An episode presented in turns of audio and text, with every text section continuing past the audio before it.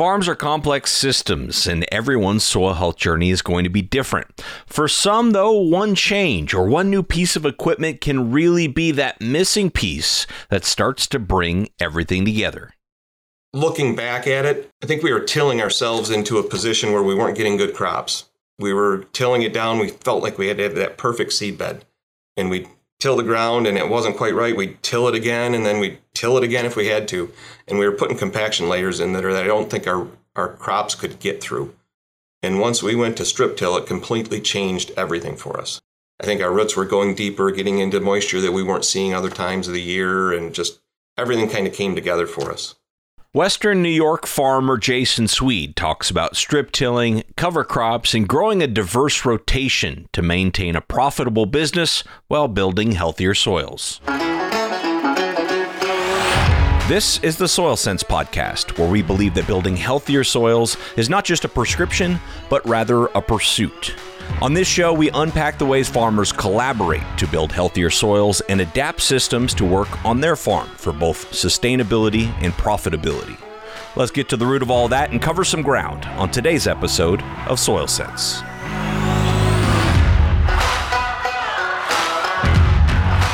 Hey there, thanks for tuning in to Soil Sense. I'm one of your hosts, Tim Hammerich. Joining me, of course, is my co host, Dr. Abby Wick, and we're sitting down with New York farmer Jason Swede. Now, if your mind defaulted to New York City there, it's okay, but you'd be dead wrong. They're in western New York, so the other side of the state. It's there that Jason farms with his father, brother, nephew, and son on 4,500 acres. On their diversified crop farm, they grow corn, soybeans, wheat, alfalfa, and processing vegetables like sweet corn, peas, and string beans. They're also partners in a dairy operation and own an alfalfa pelletizing plant. In today's episode, we'll talk about the diversity of Jason's crop rotation, how strip tillage has been a game changer for them, some of his farm experiments like biostrips, how he approaches cover crops, and much, much more. Jason grew up on the farm, and although he went to school for ag business, he said that's where he's always been happiest. He's always loved farming. He starts our conversation by talking about the diversity of their farm and the region overall. We've always been in the, the processing vegetable business, and then we sit in a large dairy region, so we've always kind of grown into that dairy partnership as time has gone by. And then the alfalfa pelleting business just kind of, we fell into that the last five or six years. So is that common in your area for farms to be diversified? I know you said you're in a big dairy area, but maybe explain that area of Western New York to anybody who hasn't been there. So, Western New York is kind of, it's not what you would expect when you hear New York farming. There's apples, there's fresh vegetables, there's processing vegetables, there's dairy, there's a lot of different type of agriculture, grapes, you name it, I think we have it. it's it's just unexpected, I would say. I have a random question. What eats alfalfa pellets? That those don't go to dairies, do they? Um, it could go to the pet food market. It could go to the.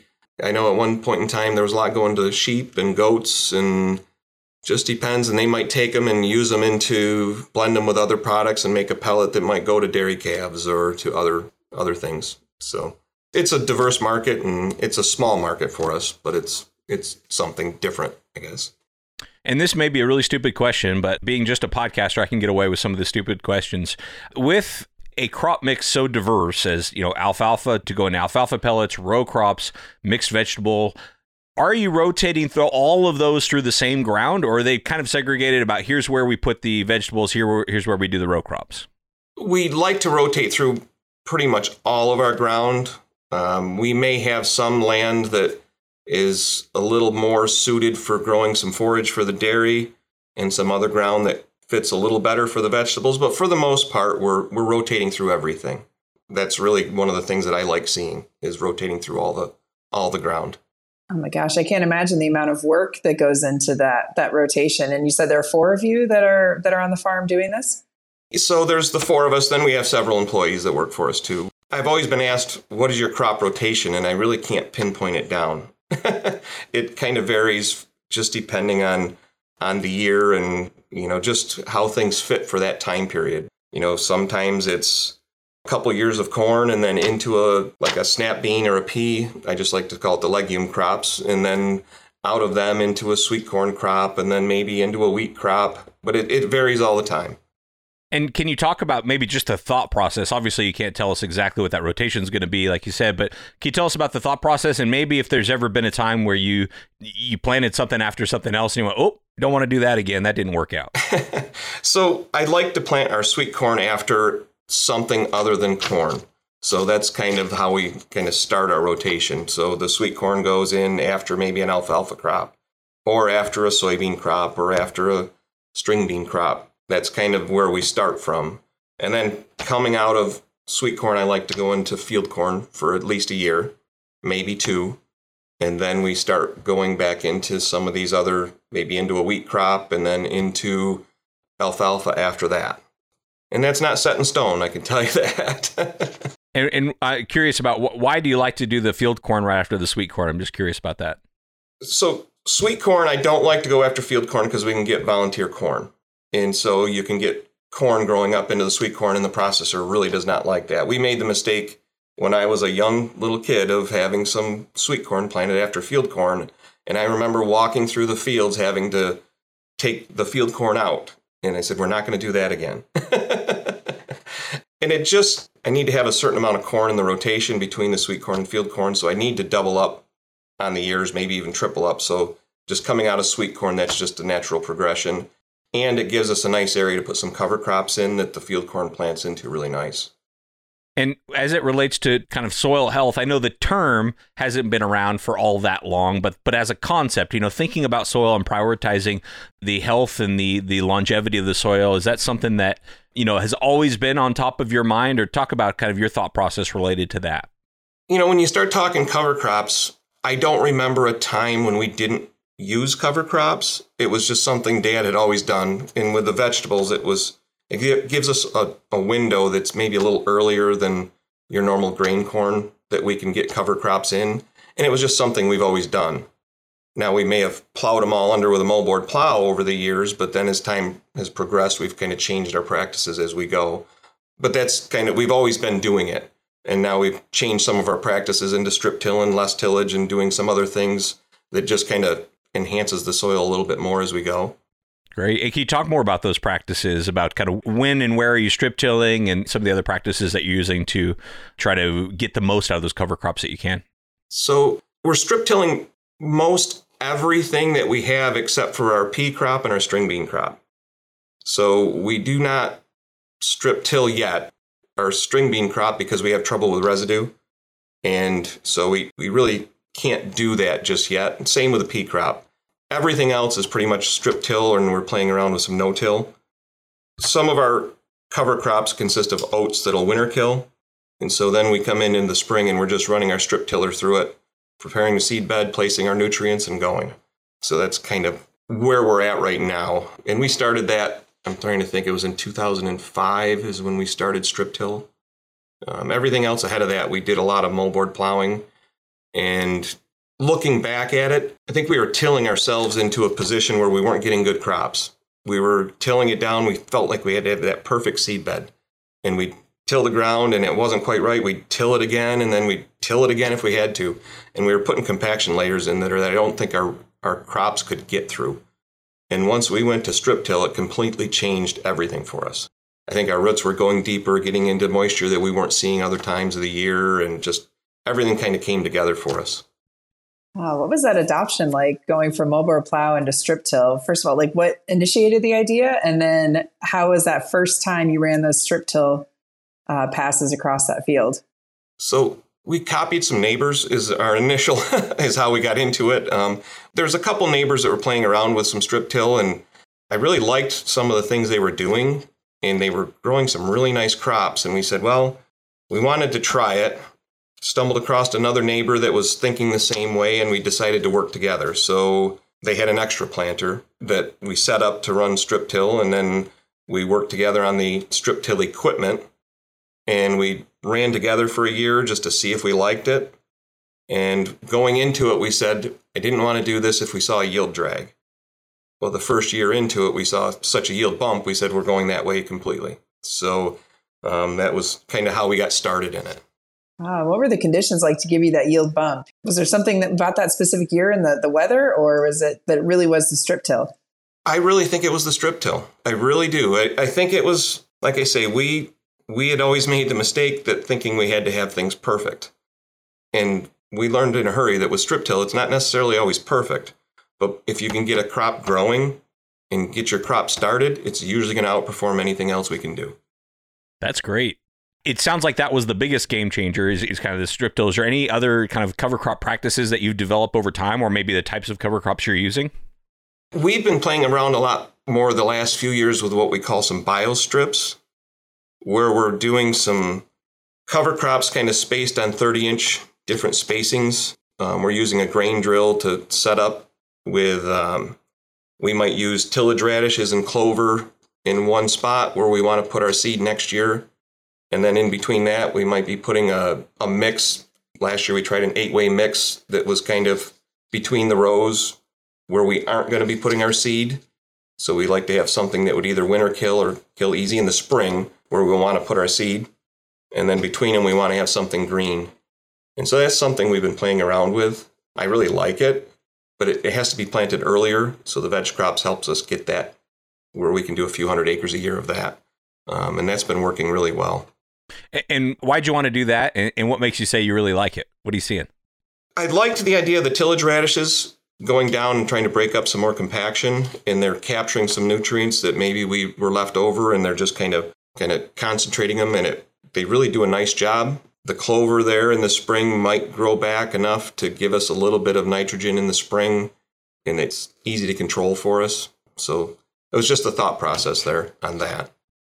Yeah, I'm curious about more on that thought process of picking those cover crops because I think most most farmers when they get started, they're not quite sure what to pick or how to how to go about it. And do you have a a way that you've done that that's that's led to more a more comfortable situation versus a lot of anxiety over the cover crops?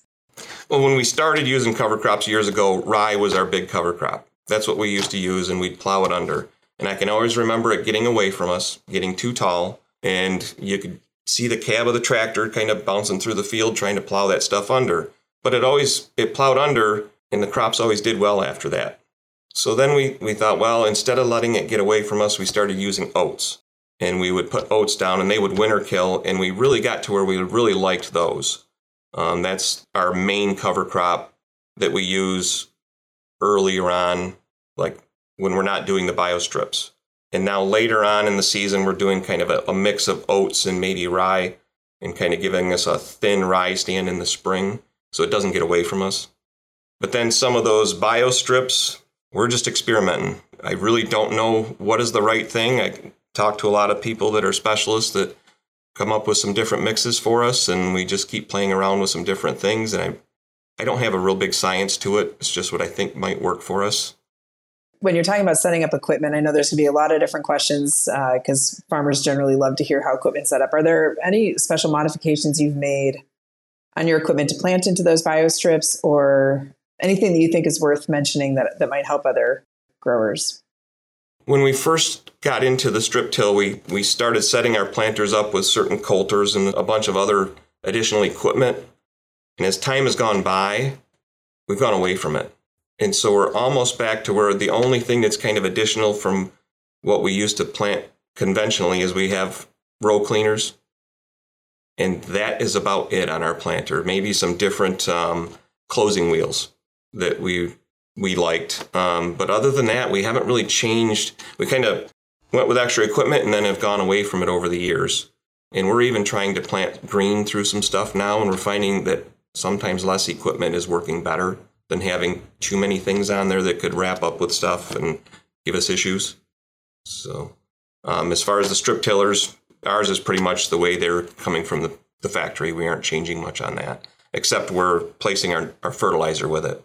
Um, we're placing nitrogen with our strip tiller and playing around with different blends of fertility, placing it uh, about six inches below our seed.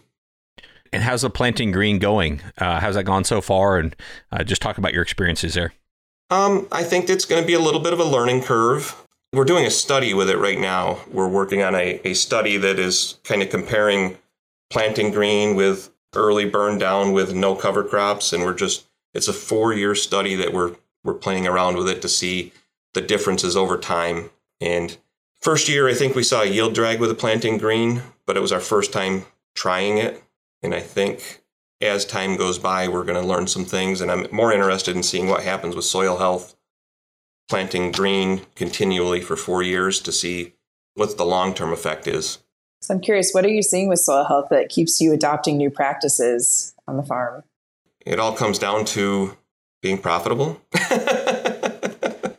um, we've been keeping a close eye on our, our organic matters, and it's hard to move that number, but we've been maintaining organic matter, and we've actually been starting to see a little bit of an increase. But when I say an increase, it's not a huge amount, but it, it's a long term deal.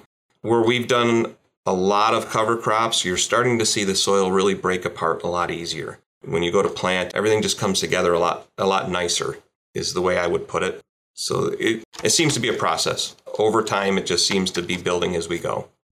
And it sounds like at least part of uh, your soil health building practices came from trying to solve a problem like compaction. I, I know you mentioned compaction a couple other times. Um, what other you know soil related issues uh, are you seeing that you're trying to address? I know in other episodes people have talked about r- erosion a lot as one, or, or water management. Can you just talk about some of those factors that affect you that this might be a tool in toolbox to help address? Uh, that's one of the reasons we've always had cover crops is we just always wanted to manage that the erosion. I want to capture any leftover nutrients that may be there and then recycle them back into the soil. Those are the, the two of the bigger things that I always felt like was important for us. We used to plow a lot of ground in the fall if it didn't have cover crops on it. And you would always see some wind erosion in the spring. The snow would be different color as it crossed the road. You would see some of those issues, and you'd have those gullies going down through the fields in the spring if you had those heavy rains. And strip till doesn't solve all of that, but it's way better than it used to be. I think the no till side of it, we could probably do some things that would control it even more. But the, the strip till was a good step for us. We have a lot of rolling fields and hills, so that was a big thing for us. And when you think about kind of all these soil health building practices over the years in aggregate, uh, what stands out as the biggest challenge related to kind of building healthier soils while, while, as you said, maintaining profitability? Um, there was a little bit of a learning curve on, you know, working through some of the different types of cover crops. There for a while, we were using, we were burning our cover crop down and trying to go in a week later. And sometimes that was even worse than trying to either plant it green or give it two, three weeks time to, to die down. The other side of it is it seems as though our corn has a little bit of a slow start to it compared to our neighbors that are doing conventional till. And I always blamed it to the, the idea that our soils are a little bit cooler when we're getting started. And we always have a little bit of a lag on our corn for about two weeks. And then as time goes by, it seems to catch up and perform just as well as the conventional tilled stuff and sometimes, even through some of the drier spells, I think ours maybe holds on a little bit longer through those dry spells or even wet spells.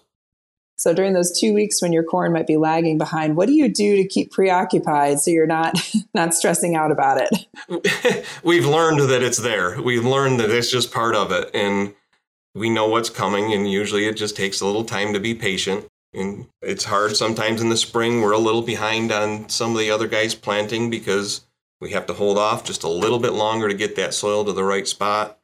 And we aren't tilling it up to get some heat into it. And it's it's being patient and sometimes we're not always patient, but it's been working. you know, obviously the, the soil health conversation has been elevated into like the the mainstream. And so as you hear about some of these things, about consumers caring more about building soils or food companies caring more. What type of questions are they asking you about sustainability on the farm? So on the on the vegetable side, I mean, we they'll come in with what they would call like an audit and they'll come through asking questions. There might be a hundred different questions that we have to go through talking about how we're managing our soils, you know, how we're managing fertility, down to where are we recycling our scrap metal. I mean, it's just, there's a lot of different questions that they're asking. And I know why they're asking it and I know what they're doing it for. So I guess it's the beginning of working together on trying to figure to promote that. Yeah, I bet you've become an expert record keeper if you weren't already for some of those questions. I don't know if I'd be called an expert record keeper, but we try to do, manage our records fairly well. and that's something I, we're trying to make sure that we're we're mapping and we're keeping track of every pass on our soils now is what we're trying to do so that we can verify everything down the road.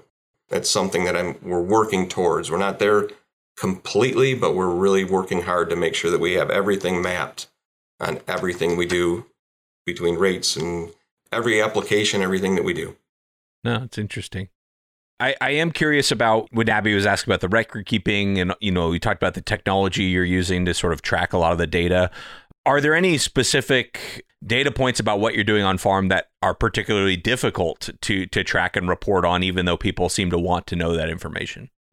I guess when when you start thinking of we're, we're doing a a lot more with some variable rate things, keeping track of that making sure that some of our soils. I wish I could get our soil sampling right into the same system, and I don't have that. I'm just getting the stuff recommended to us. And if I could have that where I could overlay some of that stuff and look at it right in our systems where we have everything, something like that I think would be really, really handy or really nice. Um, I'm not sure if that answers your question, but some of those things are just hard to get to come together at times.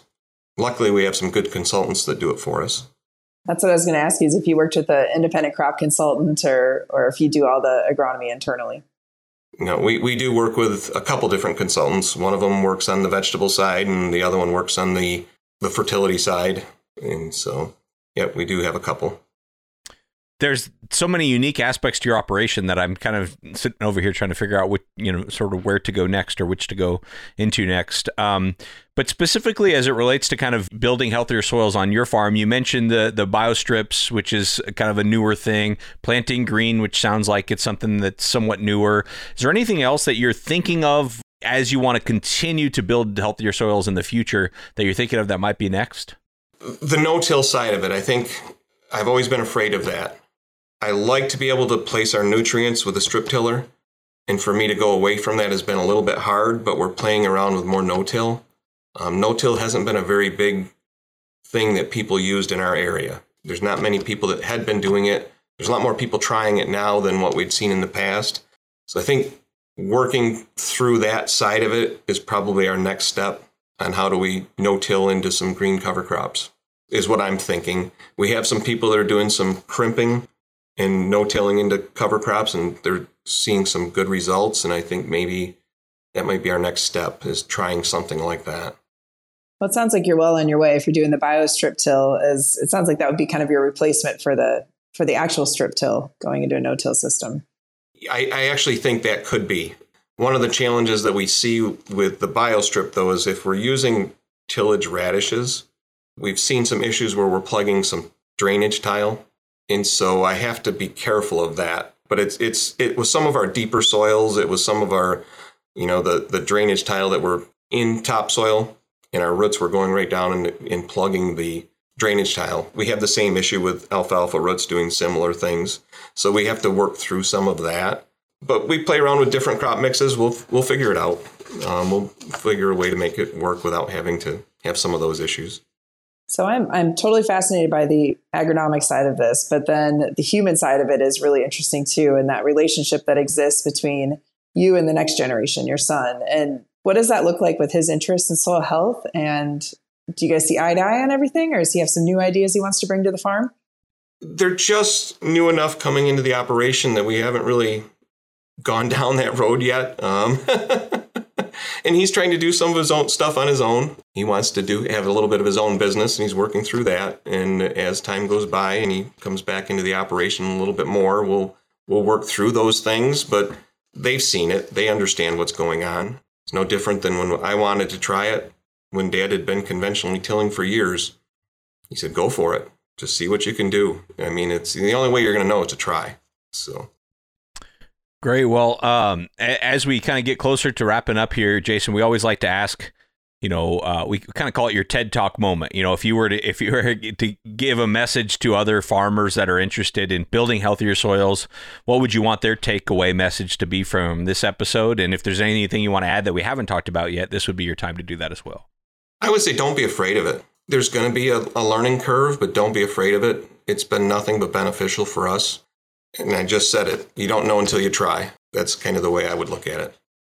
Don't be afraid of it, and you don't know until you try. Those are pieces of advice that have definitely been shared amongst many of the farmers that we've interviewed this season that have been at this a long time. So I hope you take those to heart. Thank you very much to Jason Swede for taking the time to be on the show and share those experiences with all of us. It really was fascinating to hear about how some of these principles that we've talked about in corn and beans and wheat apply to a more diversified operation the one Jason has there in Western New York. Well, before we close, I want to thank the Soy Checkoff for sponsoring this Farmers for Soil Health series on the Soil Sense podcast. The show was produced by Dr. Abby Wick, Dr. Olivia Cayuette, and myself, with support from the United Soybean Board, the University of Missouri Center for Regenerative Agriculture, and the Soil Health Institute. If you're at all interested in what soil health looks like in practice and on the farm, I highly suggest you follow or subscribe to this show on your favorite podcast app and leave us a rating rating and review while you're there. You also probably want to check out the Farmers for Soil Health website, which is just at farmersforsoilhealth.com. Until next time, stay curious, keep collaborating, and don't forget to take a minute to stop and smell the soil. Have a good one.